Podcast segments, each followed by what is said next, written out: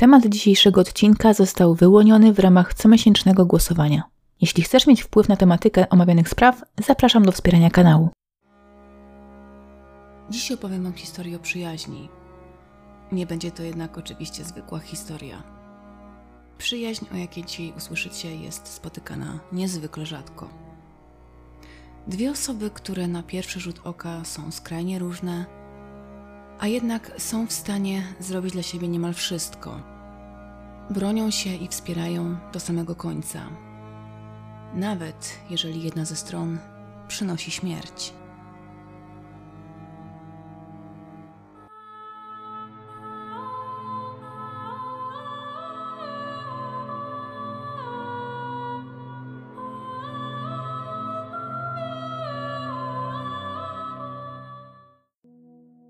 Zanim dzisiaj zaczniemy, chciałam Was uprzedzić, że ten materiał może być nieco słabszej jakości technicznie, z tego względu, że już po nagraniu zauważyłam, że praktycznie podczas całego czasu mojego nagrywania nagrywałam z jakimś dziwnym szumem i podgłosem i ja próbowałam ratować jeszcze sytuację podczas obróbki, no ale przez to ten dźwięk stał się troszeczkę metaliczny.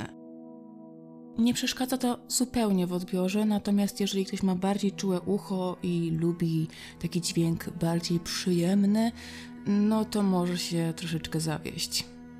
Bardzo Was za to przepraszam, no niestety nie wszystkich pomyłek jestem w stanie uniknąć, choćbym nie wiem jak się starała. Ale mam nadzieję, że ta drobna niedogodność nie przeszkodzi Wam w odbiorze dzisiejszego materiału.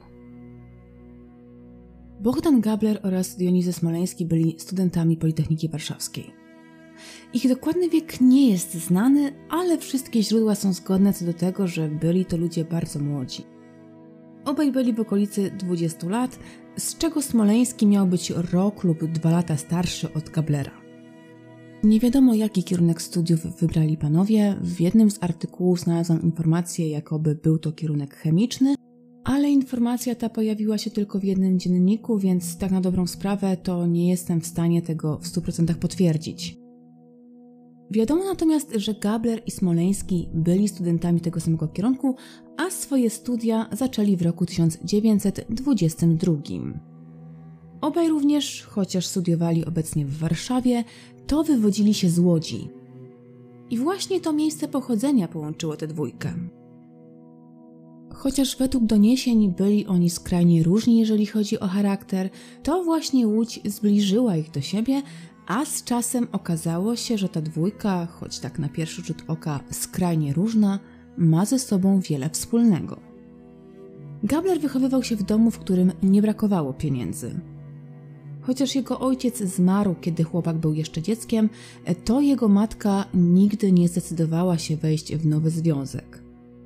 Wychowywała chłopca samodzielnie, starając się jednocześnie zapewnić mu wszystko, co najlepsze. Wiadomo jednak, że życie w powojennej Polsce było szalenie trudne, a zwłaszcza wtedy, kiedy na dom zarabiała jedna osoba i w to w dodatku kobieta. Jeszcze 100 lat temu standardem było, że kobiety wykonujące dokładnie tę samą pracę co mężczyźni zarabiały zdecydowanie mniej niż ich koledzy z pracy. Dla przykładu robotnik fizyczny płci męskiej w roku 1939, czyli tuż przed wojną, średnio zarabiał miesięcznie 103 zł. Kobieta wykonująca dokładnie ten sam zawód średnio zarabiała na miesiąc zaledwie połowę tej kwoty, czyli 53 zł. Co prawda nasza historia dzieje się w latach wcześniejszych, ale realia były takie same, a wartość pracy kobiety była zaniżana w równym stopniu. Co ważne, taka dysproporcja pomiędzy płacami występowała w każdym zawodzie i kobieta niemal zawsze zarabiała o połowę mniej niż panowie. Można więc się domyślić, że Gablerowi i jego matce żyło się dość ciężko. Ale ciężko nie znaczy tragicznie, ponieważ według źródeł to Gablerom niczego nie brakowało. Być może Gablerowa była kobietą wywodzącą się z dobrego domu lub też otrzymywała od państwa rentę po śmierci męża. Pamiętajmy, że wielu mężczyzn zginęło podczas I wojny światowej, a nowo odrodzone państwo polskie wypłacało wdowom comiesięczną rentę, o ile te oczywiście złożyły w urzędzie odpowiednie dokumenty oraz udowodniły, że ich mąż zginął podczas służby wojskowej. O takiej rencie wspominałam Wam już we wcześniejszych moich podcastach, dlatego nie będę tutaj zbyt długo rozwodziła się na ten temat.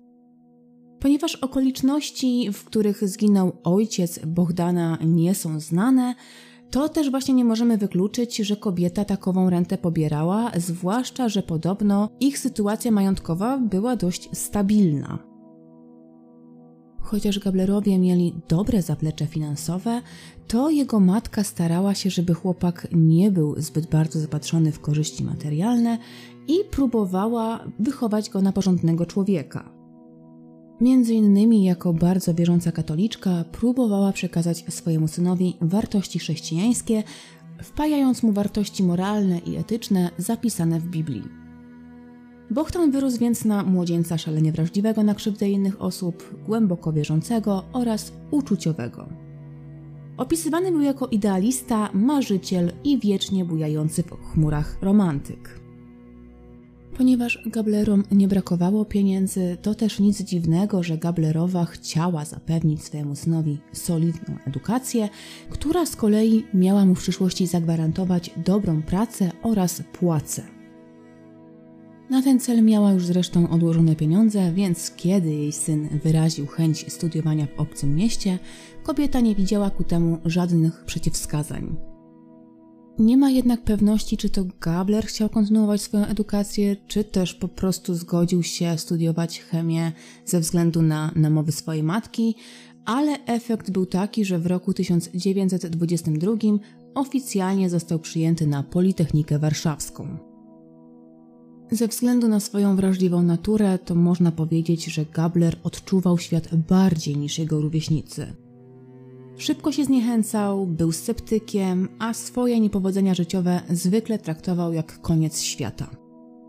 Zwłaszcza źle na niego wpływały wszystkie niepowodzenia na studiach oraz problemy natury sercowej, ale jak na razie to wszystko szło bez większych trudności. Gabler zdał pierwsze 2 semestry, a jego życie uczuciowe też było dość stabilne. A przynajmniej teoretycznie było ono ustabilizowane. Oficjalnie Bohdan był zaręczony z Heleną Hertz, która na stałe mieszkała w jego mieście rodzinnym, czyli w Łodzi. Bohdan traktował te relacje wyjątkowo poważnie, był bardzo mocno zakochany w swojej dziewczynie, o czym zresztą też nawet świadczył tutaj fakt, że para była już oficjalnie zaręczona. Między ukochanymi dochodziło jednak do wielu kłótni i nieporozumień. Prasa co prawda nie podaje prawdziwej przyczyny konfliktu, jednak możemy mieć pewne podejrzenia. Według relacji świadków dziewczyna miała mocniej stąpać po ziemi niż jej wybranek i nie emocjonowała się byle drobnostką, ani też nie przejmowała się każdym problemem. Nie była również tak uczuciowa, ekspresyjna i wrażliwa. Nie oznaczało to jeszcze, że nie kochała Bohdana, ale w swoich uczuciach była raczej powściągliwa, a emocje trzymała na wodzy. Gabler z kolei przeżywał wszystko wyjątkowo mocno, potrzebował życia w takim wiecznym uniesieniu i reagował na wszystko bardzo impulsywnie. Pochodzili więc z 2 różnych światów, dlatego też Gabler nie do końca potrafił zrozumieć, dlaczego jego narzeczona podchodzi do wszystkiego tak spokojnie i wyważenie. Jej zachowanie odbierał jako chłód i obojętność. Nie wiem, czy pamiętacie, ale kiedyś była taka popularna reklama z sercem i rozumem i myślę, że ona jest bardzo adekwatna, jeżeli chodzi tutaj o sytuację Gablera i jego narzeczonej, ponieważ w moim odczuciu tej historii Bohdan był takim emocjonującym się wszystkim sercem, natomiast jego wybranka takim spokojnym, kalkulującym na zimno rozumem. Gabler i Hercówna byli więc jak ogień i woda. To też rodziło wiele nieporozumień pomiędzy tą dwójką. Dodatkowo nie do końca wiadomo dlaczego, ale matka Gablera nie była przychylna Hercównie. Nie ukrywała swojej jawnej niechęci do dziewczyny i próbowała przekonać swojego syna, że ten nie powinien żenić się z Heleną, bowiem zasługuje na kogoś zdecydowanie lepszego. Nie do końca wiadomo, dlaczego kobieta była tak nieprzychylna swojej przyszłej synowej, ale mam swoje zdanie na ten temat, którym podzielę się z Wami na sam koniec podcastu. Zresztą, kiedy będziecie znali już wszystkie szczegóły tej historii, to myślę, że sami również wyrobicie sobie swoją własną opinię na ten temat. Ta niechęć Gablerowej do hercówny również mogła być kolejnym powodem do konfliktu pomiędzy parą narzeczeńską. Osobiście wydaje mi się, że skoro Gabler przeciwstawił się swojej matce i postanowił zaręczyć z Heleną, to raczej nie przykładał dość dużej wagi do zdania kobiety, aczkolwiek nie wiemy, jak ta sytuacja wyglądała od wewnątrz, czy Gablerowa nie suszyła swojemu synowi głowy i czy czasem nie robiła mu wymówek, że skoro opłaca jego studia, no to ten powinien jej się odwdzięczyć i chociaż okazać szacunek do jej decyzji w kwestii wyboru jego przyszłej żony. Pamiętajmy, że jeszcze 100 lat temu rodzina miała naprawdę duży wpływ na to, z kim się wiązaliśmy, a rodzicom należało okazywać należny im respekt. Być może taka sytuacja też rodziła konflikt pomiędzy Bogdanem i Heleną. Dziewczyna mogła czuć wrogość od przyszłej teściowej i obawiać się tym samym o jej wspólną przyszłość z Bogdanem, a z kolei chłopak mógł być postawiony pomiędzy młotem a kowadłem, co też zapewne dostatecznie mocno wpływało na jego samopoczucie. Kolejną i już ostatnią przyczyną konfliktu pomiędzy Bogdanem a Heleną mogła być zazdrość Gablera. Podobno młody student, który zostawił swoją narzeczoną w Łodzi, był bardzo o dziewczynę zazdrosny. Ze względu na to, iż mieszkał w innym mieście, nie był w stanie widywać się ze swoją ukochaną tak często, jakby tego chciał, a ponieważ był bardzo wrażliwy, a jego podejście do życia było dość pesymistyczne, to obawiał się, że jego ukochana, zmęczona czekaniem, w końcu znajdzie sobie innego kandydata na męża. Zwłaszcza, że tak jak mówię, nie było w niej takiego wielkiego żaru miłości, jakiego oczekiwał od niej Bogdan i w związku z tym raczej on był uznawany za stronę, która kocha bardziej. Z drugiej, zupełnie innej strony barykady mamy Dionizego Smoleńskiego.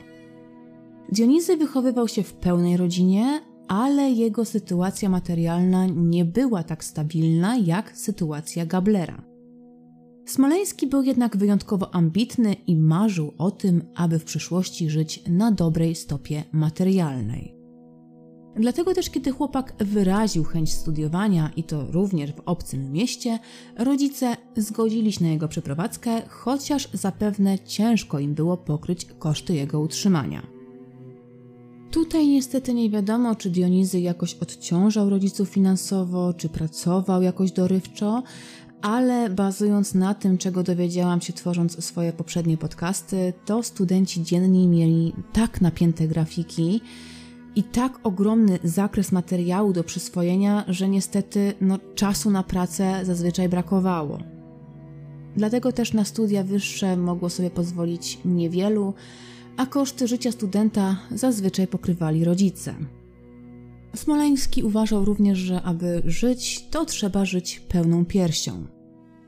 Dlatego też przykładał się do nauki, by w przyszłości móc żyć na lepszym poziomie niż jego rodzice. Jego zdaniem z życia trzeba było wyciągnąć jak najwięcej, a sama wegetacja, oczywiście w cudzysłowie, nie była dla niego atrakcyjna. Życie, w którym musiał się ograniczać i martwić o to, co włożyć do garnka, nie było dla niego. Dlatego też studia traktował jako swoją szansę na lepsze życie, którą zamierzał w pełni wykorzystać. Ale jednocześnie był niepoprawnym optymistą, który zakładał, że wszystko mu się w życiu uda i nie musi z niczego rezygnować, co też czasami go gubiło. Tak samo jak Gabler, Smoleński był już zaręczony. Jego wybranką była Eugenia Borowska, również zamieszkała w Łodzi. Ale w tym przypadku akurat nie było mowy o jakimś niedopasowaniu charakterów pomiędzy parą narzeczeńską, wręcz przeciwnie, według świadków związek ten miał być bardzo udany i tak na pozór szczęśliwy. Mówię tutaj na pozór szczęśliwy, bo jednak to szczęście zostało trochę zakłócone, przynajmniej w odczuciu Dionizego. Tutaj jednak było zupełnie inaczej niż w przypadku Bogdana i Heleny. Eugenia i Dionizy nie kłócili się, byli zgodną parą, dobrze się dogadywali i raczej z optymizmem patrzyli w przyszłość, którą chcieli spędzić wspólnie. Problem zakochanych miał nieco inne podłoże. Rodzice Smoleńskiego odmówili swojemu synowi zgody na małżeństwo. I możecie tutaj wyczuć takie podobieństwo do sytuacji Gablera, jednak już to wam tutaj tłumaczę, że ta sytuacja diametralnie różniła się od postawy Gablerowej. Smoleńscy nie mieli nic przeciwko wybrance swojego syna, wręcz przeciwnie, bardzo dziewczynę lubili, ale wiedzieli, że połączenie studiów i rodziny nie jest raczej dobrym pomysłem. Dali swojemu synowi wybór. Albo studia, albo małżeństwo. I na te decyzje można zapatrywać się dwojako, jednak nie można tutaj odmówić Smoleńskim zdrowego rozsądku. Ich syn jako student nie zarabiał na swoje utrzymanie. To oni pokrywali większość kosztów związanych z jego edukacją, a przypominam, że ich sytuacja materialna nie należała do wyjątkowo stabilnych. Opłata czesnego była ukłonem w stronę Dionizego i taką inwestycją w jego przyszłość. Jeżeli młodzik tak palił się do zakładania rodziny, no to państwo smoleńscy nie mieli tutaj nic przeciwko jego planom matrymonialnym, ale niech chociaż zarobi na utrzymanie tej rodziny. Według szybko przeprowadzonej kalkulacji, jaka odbyła się w ich głowach, państwo smoleńscy doszli do dość oczywistych wniosków. Jeżeli Dionizy chciał poślubić Borowską, jednocześnie nie rezygnując ze studiów, no to najpewniej oni byliby tymi, którzy musieliby utrzymywać już nie tylko swojego syna, ale również i jego żonę, a być może nawet i dziecko, gdyby takie pojawiło się na świecie, tym samym jeszcze odbierając Eugenii możliwość zarobkowania na rodzinę. Taki stan rzeczy mógł utrzymywać się aż do czasu uzyskania przez Dionizego dyplomu, według takiej wersji optymistycznej, lub do czasu, aż chłopak znajdzie stałe zatrudnienie, i to była ta wersja bardziej pesymistyczna. Tak czy owak, przyszłość nie napawała raczej optymizmem, a już na pewno zrujnowałaby i tak już dość ubogi portfel państwa smoleńskich. Dionizy zdawał się nie rozumieć decyzji swoich rodziców i nie ukrywał swojego rozgoryczenia. Kochał Eugenię i nie chciał czekać, aż będą mogli w pełni zalegalizować swój związek, a jednocześnie był na tyle ambitny, że nie chciał porzucać studiów, które były dla niego bardzo przyszłościowe. Myślę, że nastawienie chłopaka można tutaj zrzucić na karp jego młodego wieku i niedoświadczenia życiowego.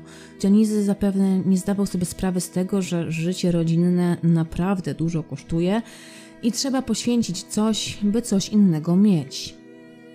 Wiedząc, że rodziców nie przegada, a był przecież od nich zależny, podjął decyzję o odłożeniu planów małżeńskich i kontynuowaniu nauki na Politechnice. Ale gdzieś tam skrycie był głęboko zraniony tą decyzją, nie mogąc do końca zrozumieć, dlaczego musi z czegoś rezygnować, skoro obie te rzeczy przecież nie wykluczały się wzajemnie. Nie wiadomo do końca, w jakich okolicznościach Gabler poznał się ze Smoleńskim, ale bazując tutaj na informacji, że panowie znali się mniej więcej 1,5 roku, a obaj byli już studentami 3. semestru chemii, no to myślę, że możemy się domyślać, że najpewniej poznali się oni właśnie na uczelni.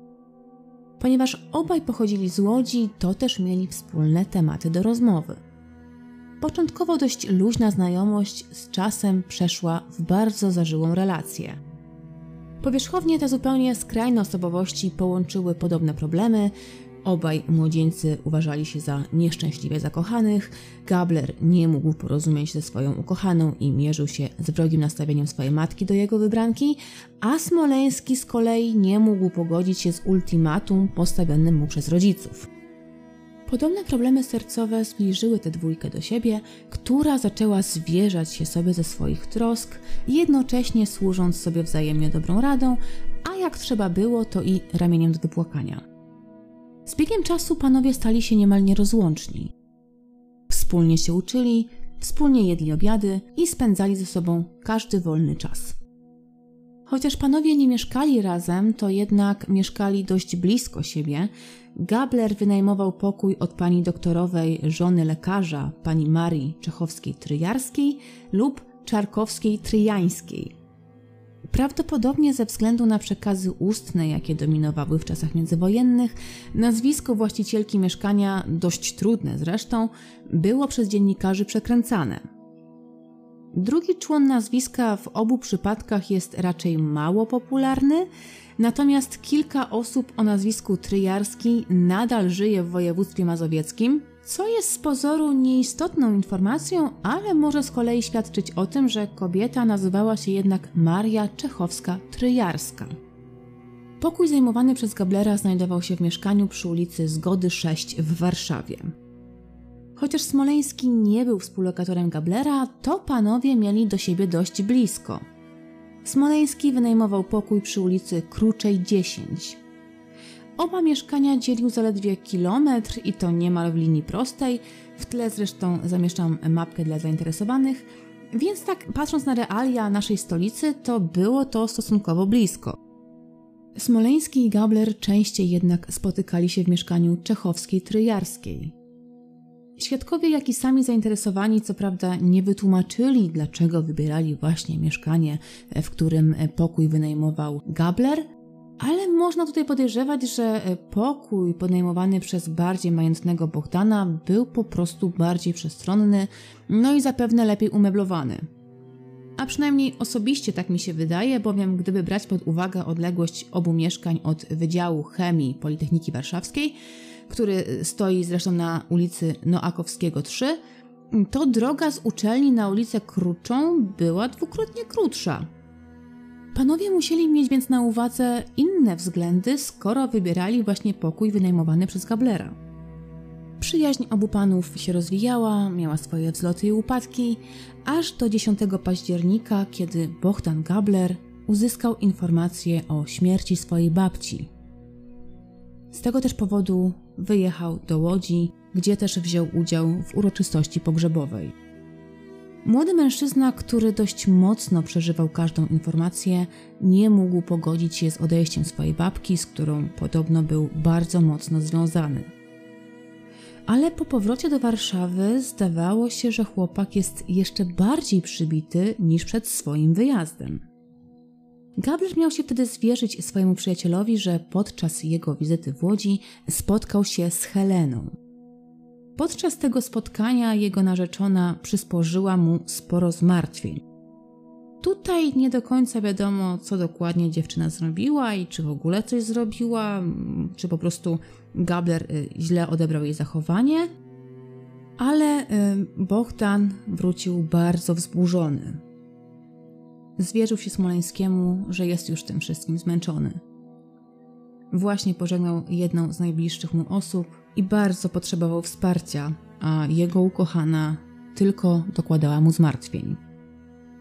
Smoleński próbował wytłumaczyć swojemu przyjacielowi, by ten nie patrzył na wszystko tak pesymistycznie. Rozumiał, że problemy osłabiały go psychicznie, ale na pewno to osłabienie było tylko chwilowe i wkrótce wszystko znów będzie w porządku. Ponadto obu studentów wkrótce czekał bardzo ważny egzamin, co było dobrym pretekstem, by skupić swoje myśli na czymś bardziej pożytecznym. 6 dni później, 16 października, Dionizy i Bogdan spotykają się na Politechnice. Po zajęciach wspólnie udają się do restauracji czy też baru Ekspres, który, jeżeli wierzyć źródłom, mieścił się przy Alejach Jerozolimskich 32. Panowie spożywają tam posiłek, po czym udają się do mieszkania Gablera. Mają w planach wspólną naukę, ponieważ, tak jak wspominałam, zbliżał się pewien ważny dla nich egzamin. Jest godzina 14. O godzinie 16:30 z pokoju wynajmowanego przez Gablera dobiega huk wystrzału z broni palnej. Po chwili następuje drugi, a potem jeszcze trzeci wystrzał. Zaniepokojona gosposia prędko biegnie zobaczyć, co takiego wydarzyło się za drzwiami wynajmowanego pokoju. Kiedy kobieta przekroczyła próg, zobaczyła sylwetki 2 młodych mężczyzn leżących na podłodze w kałuży świeżej krwi. W mężczyznach rozpoznała Bogdana Gablera, lokatora pani Czechowskiej-Tryjarskiej oraz jego wiernego przyjaciela, który często gościł pod ich dachem, Dionizego Smoleńskiego. Obaj studenci byli ranni w okolicach brzucha oraz klatki piersiowej. Pomimo ran postrzałowych obaj zachowywali przytomność. Smoleński domagał się, by gosposia podała mu rewolwer, który leżał na podłodze na tyle daleko, że ranny student nie mógł go dosięgnąć. Gosposia oczywiście nie spełniła tej prośby, bojąc się, co też takiego wpadnie do głowy temu szalonemu młodzieńcowi. O sprawie natychmiast zostaje powiadomione pogotowie ratunkowe. Ponieważ nie do końca wiadomo, jakie okoliczności doprowadziły do strzelaniny, o wydarzeniu powiadomiono również najbliższy komisariat policji. Służby medyczne, które pojawiły się na miejscu, szybko zorientowały się w sytuacji. Ranni wymagali natychmiastowej pomocy medycznej. Najprawdopodobniej obu młodzieńców czekał zabieg chirurgiczny, który miał stwierdzić szkody, jakie pociski poczyniły w organizmie rannych, a być może nawet uratować im życie. Medycy umieszczają rannych na noszach w celu przetransportowania ich do szpitala Świętego Rocha. Gosposia, która odkryła rannych, nadal znajduje się w pokoju, w którym wydarzyła się tragedia. Jest przerażona i nie może uwierzyć, że pod tym dachem doszło do tak koszmarnego wydarzenia. Ułożony na noszach Bogdan Gabler, nadal zachowując pełną świadomość, w pewnej chwili spogląda na zlęknioną kobietę. Czuje wyrzuty sumienia, że zafundował tej prostej kobiecie tak traumatyczny widok i najprawdopodobniej, chcąc nieco załagodzić sytuację, mówi do gosposi: „Zobaczy pani, nic mi nie będzie. Ja już mam takie szczęście”. Chwilę po opuszczeniu lokalu przez służby medyczne w mieszkaniu pojawia się posterunkowy Lewandowski, który przystępuje do pierwszych oględzin miejsca zdarzenia. Na podłodze nadal leży rewolwer, który najprawdopodobniej stał się przyczyną nieszczęścia. Nie ma jednak drugiej broni, co świadczyłoby o tym, że pomiędzy tą dwójką nie doszło do pojedynku. Nie mogło być również mowy o nieszczęśliwym wypadku, bo wtedy efektem byłby jeden wystrzał i zapewne jeden ranny mężczyzna. A gosposia była przekonana, że wystrzały były 3. Co też zresztą potwierdzały 3 rany postrzałowe. Gabler postrzelony był 2-krotnie, Smoleński zaś posiadał 1 ranę postrzałową. Co też takiego mogło zadziać się pomiędzy tą dwójką, która na pozór świetnie czuła się w swoim towarzystwie? Odpowiedź przyszła szybko. Posterunkowy Lewandowski zauważa leżące na stole 2 zapisane kartki papieru. Są to listy pożegnalne spisane przez Gablera i Smoleńskiego. Pierwszy z listów napisany był przez Dionizego Smoleńskiego, a jego adresatką była jego ukochana. Tak przedstawiała się jego treść. „Niusiu, więcej ci zrobiłem przykrości, niż dałem chwil szczęśliwych. Wybacz mi zatem ryczałtowo wszystko wraz z ostatnim moim czynem na tej planecie. Bądź szczęśliwa i zapomnij. Twój Dyziek”. Poniżej widniał dopisek pisany już innym charakterem pisma i było to kilka słów od Bogdana Gablera.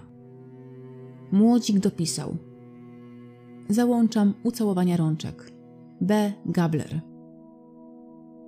Drugi list również pisany był ręką Smoleńskiego i po części miał wyjaśniać, co zaszło w pokoju.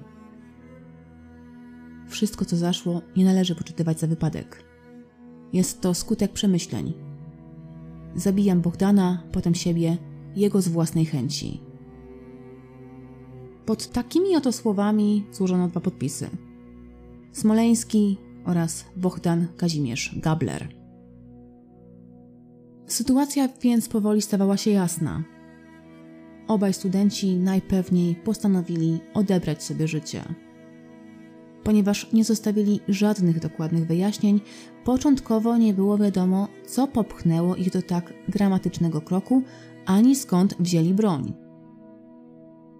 Na szczęście Gabler oraz Smoleński w chwili odnalezienia byli przytomni. Istniała więc szansa, że zdradzą swoje motywacje podczas późniejszego przesłuchania. 2 rannych przyjaciół położono w jednej sali. Okazywali oni względem siebie ogromną życzliwość i prosili personel medyczny, by ich nie rozdzielać. Młodzieńcy rozmawiali ze sobą spokojnie i z zachowaniem pełnej świadomości. Chociaż na pierwszy rzut oka stan obu rannych był stabilny, to jednak rany Gablera i Smoleńskiego były poważne i rozległe. Po kilku godzinach spędzonych razem panowie zostali przeniesieni na salę operacyjną. Gabler miał dwie rany postrzałowe. Pierwsza kula raniła go w pierś, druga natomiast rozerwała jego powłoki brzuszne. Nie wiadomo, jakie dokładnie organy zostały uszkodzone, ponieważ raport nie przedostał się na łamy dzienników. Smoleński natomiast, chociaż postrzelony raz, był w dużo cięższym stanie. Strzał został oddany w okolice serca.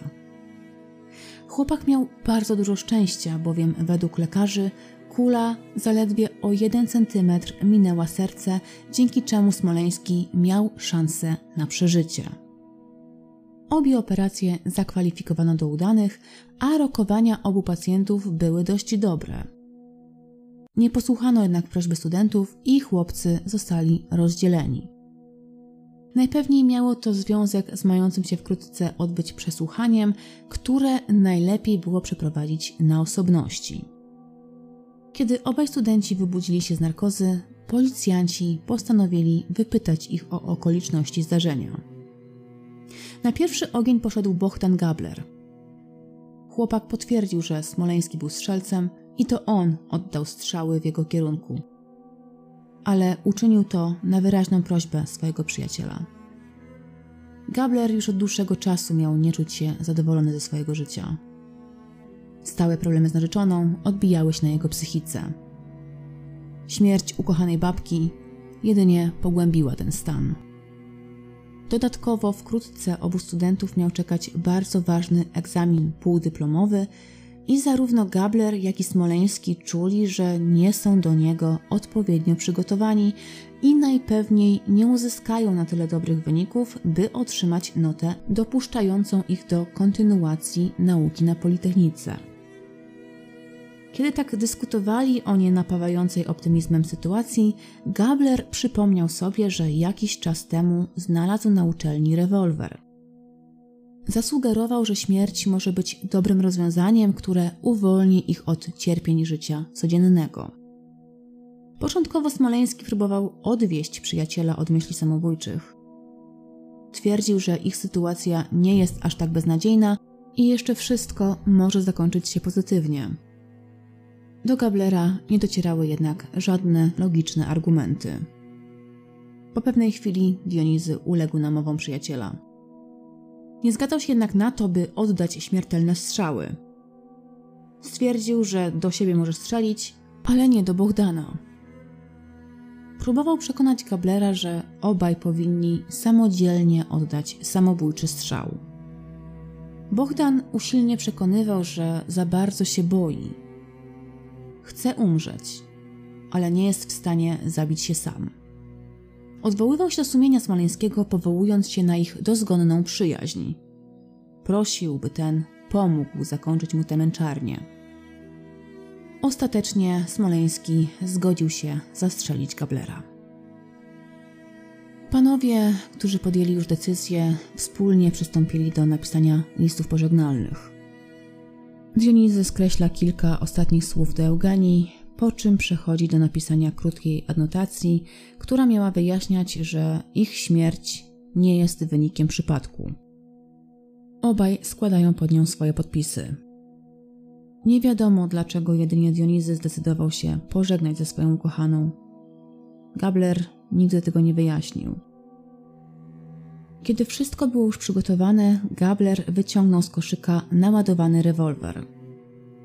Wcisnął broń w dłoń swojego przyjaciela i poprosił, by ten strzelił mu w sam środek serca. Smoleński wycelował w pierś Bogdana i pociągnął za spust. Po chwili skierował lufę w swoim kierunku i, jak sądził, oddał strzał w serce. Ani rana Gablera, ani rana Smoleńskiego nie były jednak śmiertelne. Smoleński ponownie podniósł rewolwer, tym razem kierując jednak lufę w swoją skroń. Kiedy pociągnął za spust, Gabler szarpnął go za rękę. Zrobił to nieświadomie, chciał jedynie podziękować Dionizemu za ten gest solidarności. Efekt był jednak taki, że lufa opadła w dół, a Kula, która wystrzeliła, musnęła brodę Smoleńskiego, ostatecznie raniąc Gablera w brzuch. Wtedy też rewolwer wypadł Smoleńskiemu z rąk, tym samym uniemożliwiając mu oddanie kolejnego strzału. Jednocześnie Gabler podkreślał, że Smoleński dokonał swojej zbrodni, zbrodni w cudzysłowie, ponieważ Gabler bardzo go o to prosił. Jednocześnie miał taką gorącą prośbę do mundurowych, by ci wykazali się wyrozumiałością i nie karali Smoleńskiego. Wersja wydarzeń podana przez Dionizego Smoleńskiego w 100% pokrywała się z zeznaniami złożonymi przez Bogdana Gablera. Stan obu studentów był stabilny, chociaż nadal ciężki. Pozostawali oni w rozłące, ponieważ obawiano się, że mogą oni ponownie dokonać zamachu na swoje życie. Czas spędzony w szpitalnym łóżku Gabler poświęcił na pisanie listów do swoich znajomych z uczelni. Co ciekawe, chłopak postanowił nie pisać do swojej matki ani narzeczonej, które to teoretycznie powinny być mu najbliższymi osobami. Bogdan jednak wolał pożegnać się z poznanymi na Politechnice studentami. Ten fakt może nie mieć najmniejszego znaczenia, może to być taki zbieg okoliczności, lub też po prostu Gabler nie zdawał sobie sprawy z tego, że jego stan nadal zagraża jego zdrowiu. Ale może też sugerować, że Bogdan nie czuł potrzeby, by żegnać się z Heleną oraz swoją matką. Pamiętajmy, że tuż przed próbą samobójczą Bogdan żalił się na postępowanie swojej ukochanej. Być może nadal nosił w sercu pewną urazę do dziewczyny. Zastanawiający jest jednak fakt, że młody chłopak nie pożegnał się z matką. Według doniesień matka miała bardzo kochać swojego syna, któremu oddawała całe swoje życie. Po śmierci męża Bogdan był jej oczkiem w głowie.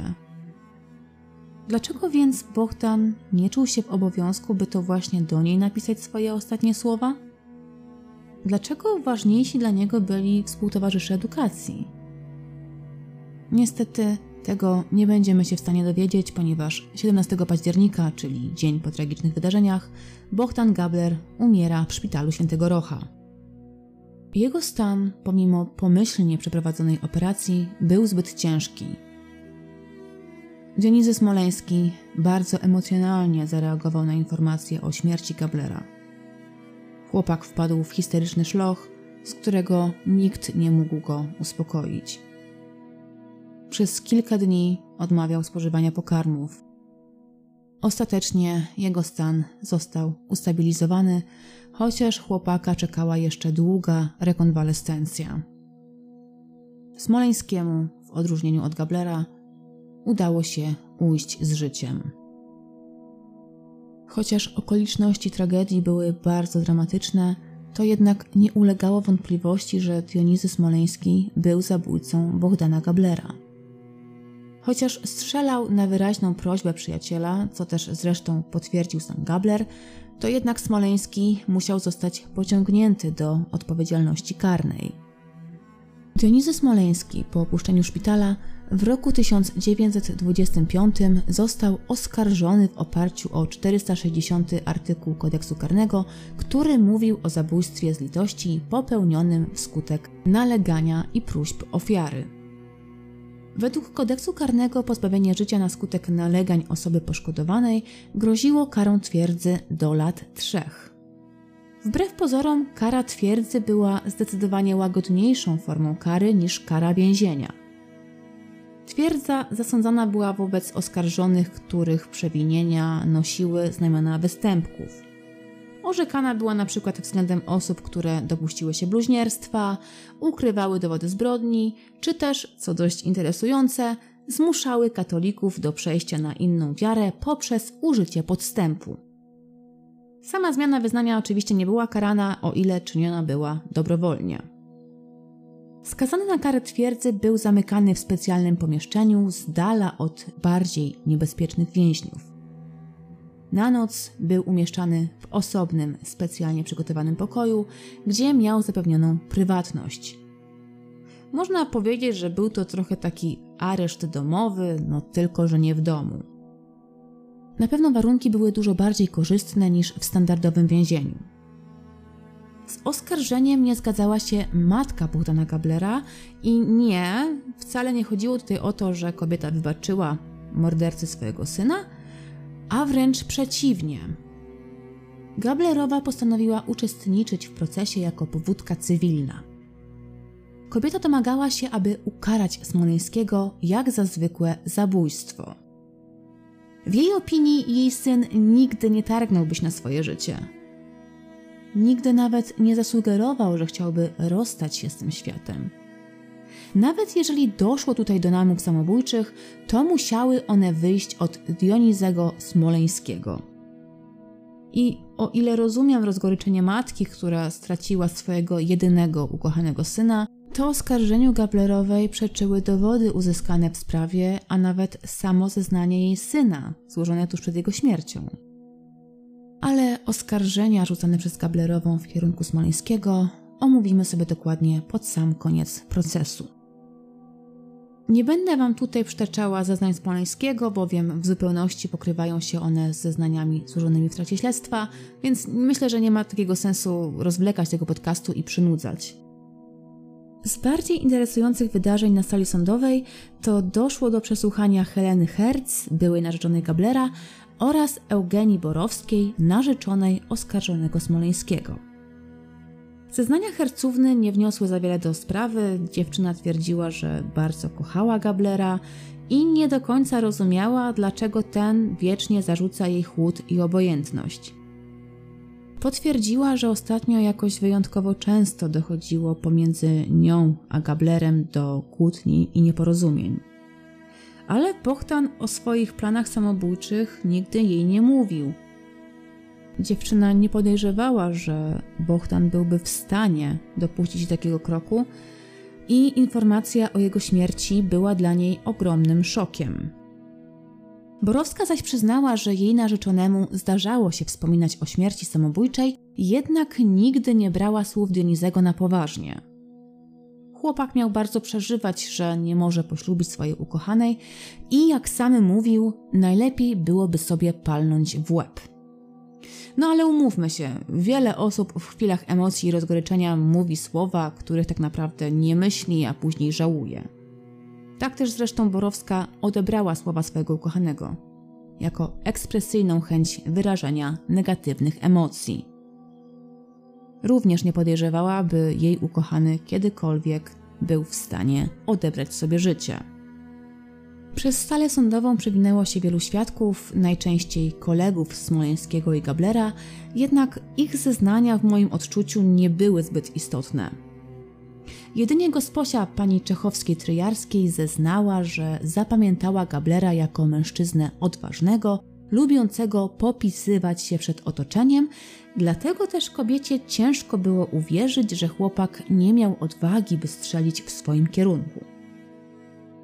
Prokurator podkreślał, że doskonale rozumie ból matki Gablera, ale jednak popierał on oskarżenie w całej rozciągłości. Według prokuratora doszło tutaj do przykrego w skutkach przypadku zabójstwa popełnionego wskutek nalegania zabitego. Oczywiście żal tutaj młodego studenta, który miał jeszcze przed sobą całe życie, ale nie ulegało tutaj żadnym wątpliwościom, że młodzieniec sam zeznał, że usilnie namawiał Smoleńskiego do zabicia go. Były to jego własne, osobiste słowa. Gdyby pomiędzy tą dwójką doszło do jakiegoś konfliktu, albo gdyby to Smoleński był prowodyrem tej sytuacji, no to dlaczego też Gabler miałby zmieniać swoją wersję? Panowie zostali przesłuchani w oddzielnych salach, więc nie mieli możliwości, by umówić się na jedną wspólną wersję. Dlatego też prokurator uznał, że zeznanie Gablera było prawdziwe. Ponieważ jednak w odczuciu prokuratora sytuacja, w której znajdował się Gabler, nie była sytuacją beznadziejną, to też nie wymagała ona aż takiej litości ze strony Smoleńskiego. Dlatego też oskarżonemu należy się kara, chociażby po to, aby była ona przestrogą dla innych. Aczkolwiek oskarżony nie podjął swojej decyzji samodzielnie, to nie on zdecydował o tym, że zabije Gablera, Nie miał żadnych motywacji, które mogłyby przekonać go do uśmiercenia swojego przyjaciela. To też w odczuciu prokuratora Smoleński powinien zostać skazany ze względu na paragraf 460 kodeksu karnego, który mówi o zabójstwie z litości, a tym samym wydany wyrok powinien być dość łagodny. Smoleński nie był tutaj wyrafinowanym zabójcą. Oczywiście z wnioskiem prokuratora nie zgadzał się oskarżyciel posiłkowy. I bardzo Was przepraszam za moją subiektywną opinię, ale przemówienie adwokata reprezentującego matkę zamordowanego Gablera dla mnie to czysty bełkot, nie mający żadnego poparcia w materiale dowodowym. Mecenas chociażby próbuje przekonać sąd, że sama osoba Smoleńskiego nie budzi ogólnej sympatii, a raczej budzi niesmak. Nie ma również dowodów świadczących o tym, że w tym przypadku mamy do czynienia z usilnymi namowami zabitego. Raczej miała to być luźna sugestia rzucona w powietrze, która nie miała żadnych znamion długotrwałej namowy. Smoleński zbyt szybko uległ naleganiom Gablera, z tym akurat się zgodzę, a decyzja o samobójstwie była zbyt szybka i pochopna. Adwokat w moim odczuciu przekroczył jednak granicę dobrego smaku, kiedy głośno stwierdził, że oskarżony Dionizy Smoleński jakimś dziwnym zbiegiem okoliczności zbyt celnie strzelał do swojego przyjaciela, a zbyt nieudolnie do siebie.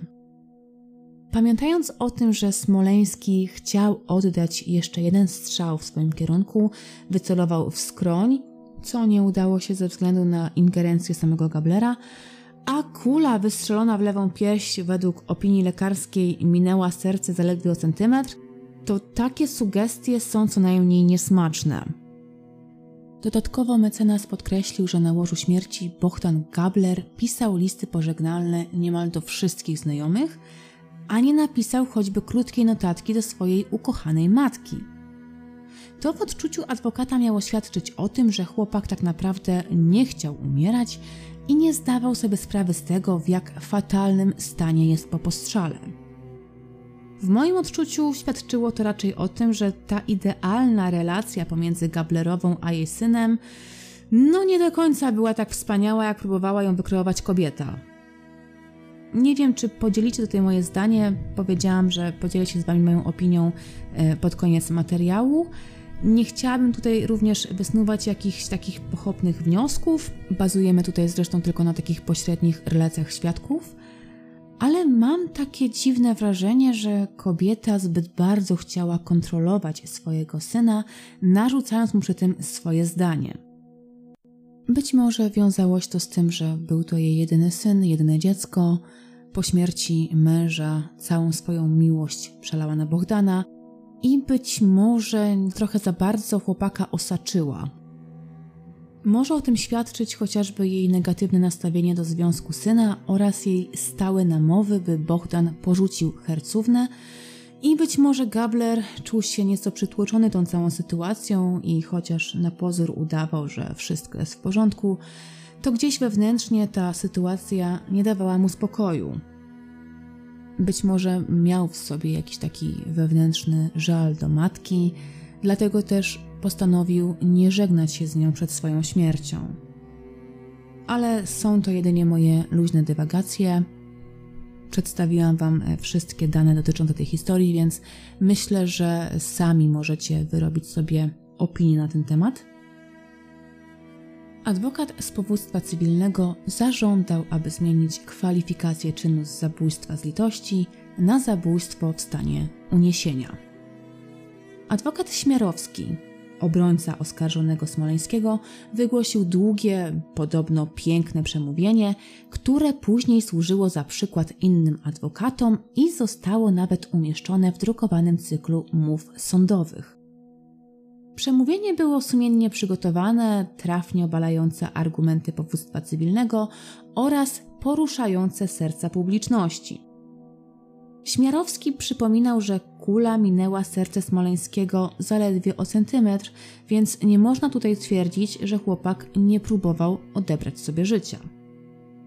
Tylko szczęście sprawiło, że Smoleński uszedł z życiem. Choć ułaskawił go los, to według mecenasa Smoleński już otrzymał wystarczająco mocną karę.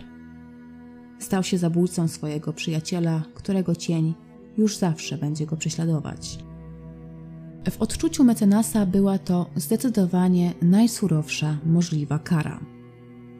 Adwokat podkreślił również, że nie ma tutaj co dywagować na temat stanu psychicznego Gablera, bowiem nikt tak naprawdę nie jest w stanie przedostać się do duszy drugiego człowieka i dojrzeć, jakie cierpienie chowa on w swoim sercu. Śmiarowski powoływał się na wiele autorytetów z dziedziny psychologii, przypomniał przedśmiertne zeznanie Gablera, który sam prosił, by jego przyjaciela potraktować łaskawie, oraz przywołał wiele faktów naukowych mówiących o tzw. przestępstwie we dwoje. Smoleński był tutaj co prawda wykonawcą, natomiast pragnienie śmierci wyszło z dwóch stron. Dlatego też obrona prosiła o całkowite uniewinnienie Dionizego Smoleńskiego. Po usłyszeniu wszystkich zeznań i wszystkich mów końcowych, sąd udał się na naradę. Jego werdykt raczej nie zadowolił matki Gablera. Po naradzie sąd skazał Smoleńskiego na 1,5 roku twierdzy. Dodatkowo zarządzono 50 zł zadośćuczynienia dla powódki cywilnej z tytułu poniesionych przez kobietę strat moralnych. Smoleński został skazany mniej więcej pośrodku widełek, które groziły mu za zabójstwo z litości, więc z jednej strony można powiedzieć, że został potraktowany w miarę łagodnie, natomiast z drugiej strony 1,5 roku pozbawienia wolności to jednak 1,5 roku pozbawienia wolności. O ile sąd uznał, że Smoleński faktycznie dopuścił się zabójstwa z litości, to jednak w tym przypadku ta litość była zdecydowanie nadużyta. Sprawa Smoleńskiego i Gablera była bardzo często porównywana do sprawy Stanisławy Umińskiej, o której opowiadałam Wam już jakiś czas temu. Prasa nazywała Smoleńskiego naśladowcą Umińskiej, co tak naprawdę nie miało zbyt wielkiego sensu. I nie chodzi mi o to, że tutaj te zbrodnie się różniły między sobą, ale proces przeciwko Smoleńskiemu co prawda odbył się później niż proces Umińskiej, ale stało się tak ze względu na ciężki stan fizyczny oskarżonego. Sam przypadek zabójstwa czy też wspólnego samobójstwa miał miejsce na rok wcześniej niż wydarzenia we Francji. To raczej Umińską można by było nazwać naśladowczynią Smoleńskiego. Osobiście moim zdaniem przedstawiona dzisiaj sprawa bardziej przypomina mi historię Rokickiego i Kosiniaka, o której opowiadałam Wam, kiedy ten kanał jeszcze raczkował, więc ten materiał nie jest jakiejś wysokiej jakości, ale myślę, że pomimo tego to warto się z tą historią zapoznać, ponieważ chociaż ta historia jest bardzo podobna w moim odczuciu, to jednak zakończyła się zupełnie inaczej. Nie chcę Wam tutaj za wiele zdradzać, jeżeli jesteście ciekawi tego, jak potoczyła się historia Kosiniaka i Rokickiego, to oczywiście pozostawię Wam odnośnik w komentarzu. Dzisiejsza sprawa była kolejną z cyklu zabójstw z litości, w cudzysłowie zabójstw z litości, ponieważ ja na kanale nie prowadzę jakichś takich typowych serii. Została ona wybrana przez osoby wspierające mnie w serwisie Patronite, więc jeżeli podobała Wam się dzisiejsza historia, to podziękujcie w komentarzu moim patronom. A jeżeli również chcecie mieć wpływ na tematy omawiane w moim podcaście, to oczywiście gorąco zachęcam Was do wspierania kanału. Dziękuję Wam serdecznie za wysłuchanie kolejnej zapomnianej historii. To, że postanawiacie spędzić czas z moim głosem, jest dla mnie naprawdę bardzo dużą gloryfikacją. Mam nadzieję, że po tym podcaście nie zmienicie zdania i jednak pozostaniecie ze mną na dłużej. Mam nadzieję, że usłyszymy się wkrótce.